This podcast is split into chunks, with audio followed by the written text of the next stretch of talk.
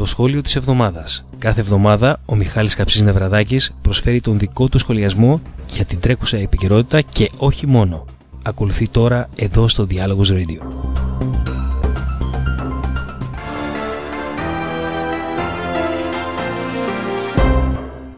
Τα τελευταία χρόνια, ένα από τα αγαπημένα συνθήματα των Ελλήνων πολιτικών αλλά και πολλών σχολιαστών των μέσων ενημέρωσης είναι ότι η Ελλάδα δεν πρέπει να γίνει σαν την Αργεντινή. Μας λένε ότι η Ελλάδα πρέπει να μείνει συνεπής στις υποχρεώσεις της και πρέπει να παραμείνει φυσικά μέσα στην Ευρώπη, δες και αλλιώς θα σηκωθεί και θα πάει στην Ανταρετική. Αυτό όμως που δεν μας λένε αυτοί οι πολιτικοί και τα δίθεν μου αντικειμενικά μέσα ενημέρωσης είναι ότι η Ελλάδα ήδη έχει γίνει ακριβώς σαν την Αργεντινή με έναν πολύ άσχημο τρόπο. Α ξεκινήσουμε λοιπόν με όλο το προσκήνιο. Το 2001, μετά από πολλά χρόνια εφαρμογής σκληρών μέτρων οικονομικής λιτότητας και ιδιωτικοποιήσεων υπό την εποπτεία του Διεθνούς Νομισματικού Ταμείου, η Αργεντινή αντιστάθηκε και κήρυξε στάση πληρωμών, αρνούμενη να πληρώσει άλλο τα υπέροχα χρέη που είχαν συσσωρευτεί όλο εκείνο το διάστημα. Κάνοντας αυτή την πρώτη κίνηση, η Αργεντινή απέκτησε το πάνω χέρι στις διαπραγματεύσεις που ακολούθησαν με, με τους διεθνείς πιστωτές και συμφώνησε μαζί με περίπου το 90% των πιστωτών σε ένα σημαντικό κούρεμα του χρέους. Συμφώνησαν οι πιστωτές σε σημαντική μείωση της αξίας των ομολόγων που είχαν στην κατοχή τους, με αντάλλαγμα βέβαια την δέσμευση της κυβέρνησης της Αργεντινής ότι το υπόλοιπο ποσό θα αποπληρωνόταν, ενώ επίσης συμφωνήθηκε ότι οι ελάχιστοι πιστωτές που έμειναν έξω από αυτή την συμφωνία δεν θα αποπληρωνόντουσαν με καλύτερους όρους από αυτούς που είχαν ήδη συμφωνηθεί με τους υπόλοιπους και περισσότερους πιστωτές. Μετά από αυτή την λεγόμενη χρεοκοπία, ακολούθησε για την Αργεντινή περισσότερο από μία δεκαετία ραγδαίας οικονομικής ανάπτυξης, εφαρμόζοντας τα αντίθετα μέτρα από αυτά που εφάρμοσε πρώτα το Δουνουτού. Η Αργεντινή κατάργησε την ισοτιμία του νομίσματό της με το δολάριο, οι εξαγωγές της αυξήθηκαν σημαντικά, το ποσοστό του πληθυσμού που ζούσε κάτω από το όριο της φτώχειας μειώθηκε δραστικά και μειώθηκε σταδιακά η ανεργία παρά το γεγονός ότι η Αργεντινή τιμωρήθηκε με τον ουσιαστικό αποκλεισμό της από τις διεθνείς αγορές. Παρέμεναν ωστόσο κάποιοι πιστωτές που δεν συμφωνούσαν και εδώ είναι που εμπλέκεται και η Ελλάδα.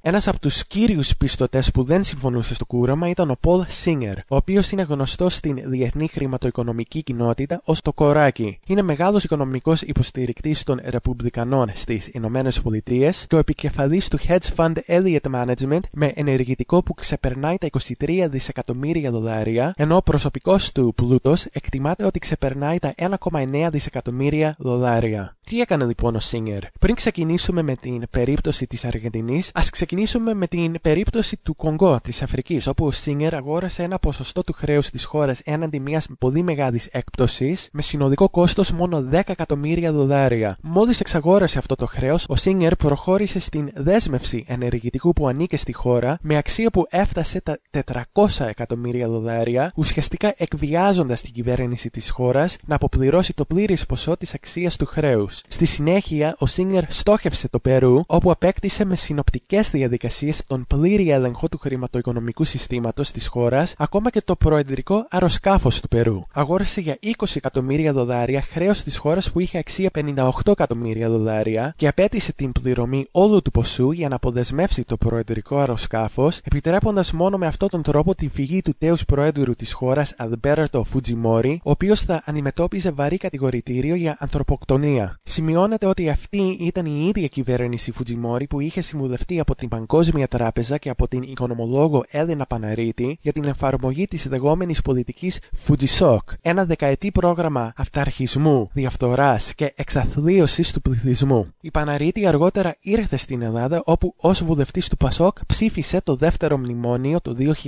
2012.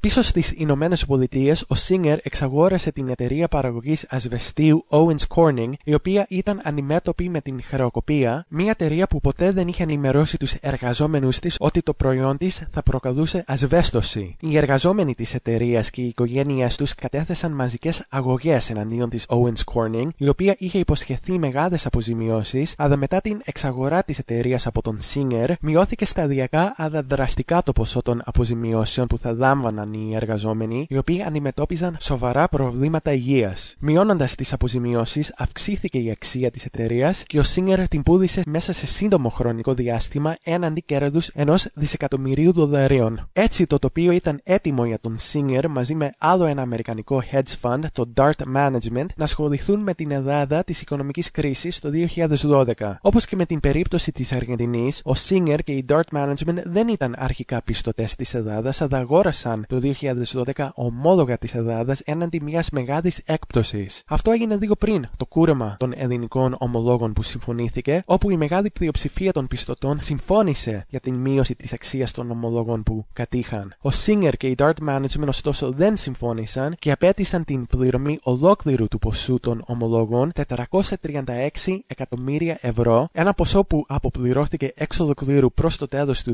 2012, την ίδια στιγμή που η ελληνική κυβέρνηση προχωρούσε σε περικοπές μισθών, συντάξεων και δαπανών. Αυτό μας φέρνει στην περίπτωση της Αργεντινής, όπου και εδώ ο Σίνγκερ δεν ήταν αρχικά πιστωτή της χώρας, εξαγόρασε όμως ένα σημαντικό κομμάτι του χρέους εκ των υστέρων και μετά αρνήθηκε να συμφωνήσει στον διακανονισμό της κυβέρνησης με τους υπόλοιπους πιστωτές. Όπως με την περίπτωση της Ελλάδας, απέτησε την πληρωμή όλου του ποσού των ομολόγων, που αντιστοιχούσε με 1,5 δισεκατομμύριο δολάρια, αλλά η Αργεντινή αρνήθηκε να πληρώσει, επικαλούμενη την συμφωνία της με τους πιστωτές που είχαν δεχθεί τον διακανονισμό και που δεν επέτρεπε συμφωνία με καλύτερους όρους με οποιονδήποτε άλλον πιστωτή. Ο Σίνγκερ στράφηκε εναντίον της Αργεντινής στα δικαστήρια των Ηνωμένων Πολιτειών και πριν από λίγους μήνες το Supreme Court της Αμερικής αποφάσισε υπέρ των Σίνγκερ και απέτησε από την Αργεντινή την πλήρη αποπληρωμή των ομολόγων ενώ απαγόρευσε την καταβολή πληρωμών προς τους υπόλοιπους πιστωτές μέχρι να γίνει αυτό. Τι έκανε λοιπόν η Αργεντινή; Σε αντίθεση με την ελληνική κυβέρνηση, αντιστάθηκε. Η Αργεντινή αντικατέστησε την μεσοδαβούσα τράπεζα που χρησιμοποιούσε στη Νέα Υόρκη με την κρατική Banco de Donación, επιτρέποντας έτσι να παρακάμψει την δικαστική απόφαση των Ηνωμένων Πολιτειών και να συνεχίσει τις πληρωμές της προς τους πιστωτές που είχαν συμφωνήσει στον διακανονισμό. Ψηφίστηκε επίσης νόμος που επαναπάτρισε τα ομόλογα της χώρας και τα έθεσε υπό το δίκαιο της Αργεντινής αντί για το δίκαιο των Ηνωμένων Πολιτειών. Επίσης, η Αργεντινή στράφηκε εναντίον των Ηνωμένων Πολιτειών στο Διεθνές Δικαστήριο της Χάγης, επικαλούμενη την παραβίαση της κυριαρχίας της. Και όταν ο Σίνγκερ κατάσχεσε ένα πλοίο του πολεμικού ναυτικού της Αργεντινή όταν κατέφτασε στην Γκάνα, η Αργεντινή προσέφηκε στο Διεθνές Δικαστήριο για το Δίκαιο της Θάλασσας και δικαιώθηκε. Όπως πάντα, τα μεγάλα ελληνικά και διεθνή μέσα ενημέρωσης παρουσιάζουν αυτό το θέμα μονόπλευρα, σαν άλλη μία χρεοκοπία της άτακτης Αργεντινής. Αλλά οι μισθοί και οι συντάξεις ακόμα πληρώνονται κανονικά στην Αργεντινή και η Αργεντινή συνεχίζει να πληρώνει όλους τους πιστωτές με τους οποίους είχε έρθει σε συμφωνία. Όμως η Αργεντινή επέλεξε να αντισταθεί όταν απειλήθηκε οικονομικά από τον Σίνγκερ, ο οποίος αντιμετωπίζει κατηγορητήριο και στη Γαλλία για μια υπόθεση εκμετάλλευσης επιστευτικών πληροφοριών και εν τέλει η Αργεντινή και ο λαός της είναι αυτοί που δικαιώθηκαν. Κάποτε, πολύ παλιά, η Ελλάδα ήταν παράδειγμα προς μίμηση για όλο τον κόσμο. Σήμερα όμως οι Έλληνες πολιτικοί συνηθίζουν να λένε ναι σε όλα, σε όλες τις παράλογες, παράνομες και επικίνδυνες απαιτήσεις της Τρόικας, των τραπεζιτών και της Ευρωπαϊκής Ένωσης, ενώ η κυβέρνηση της Αργεντινής είναι πλέον αυτή που αποτελεί παράδειγμα προς μίμηση για την αντίστασή της ενάντια σε ένα σάπιο και ανήθικο παγκόσμιο οικονομικό σύστημα που είναι πραγματικά εκτός ελέγχου και που δεν διστάζει να οδηγεί μια χώρα και τον λαό της σε χρεοκοπία προ χάρη κάποιων λίγων τραπεζιτών και δισεκατομμυριούχων.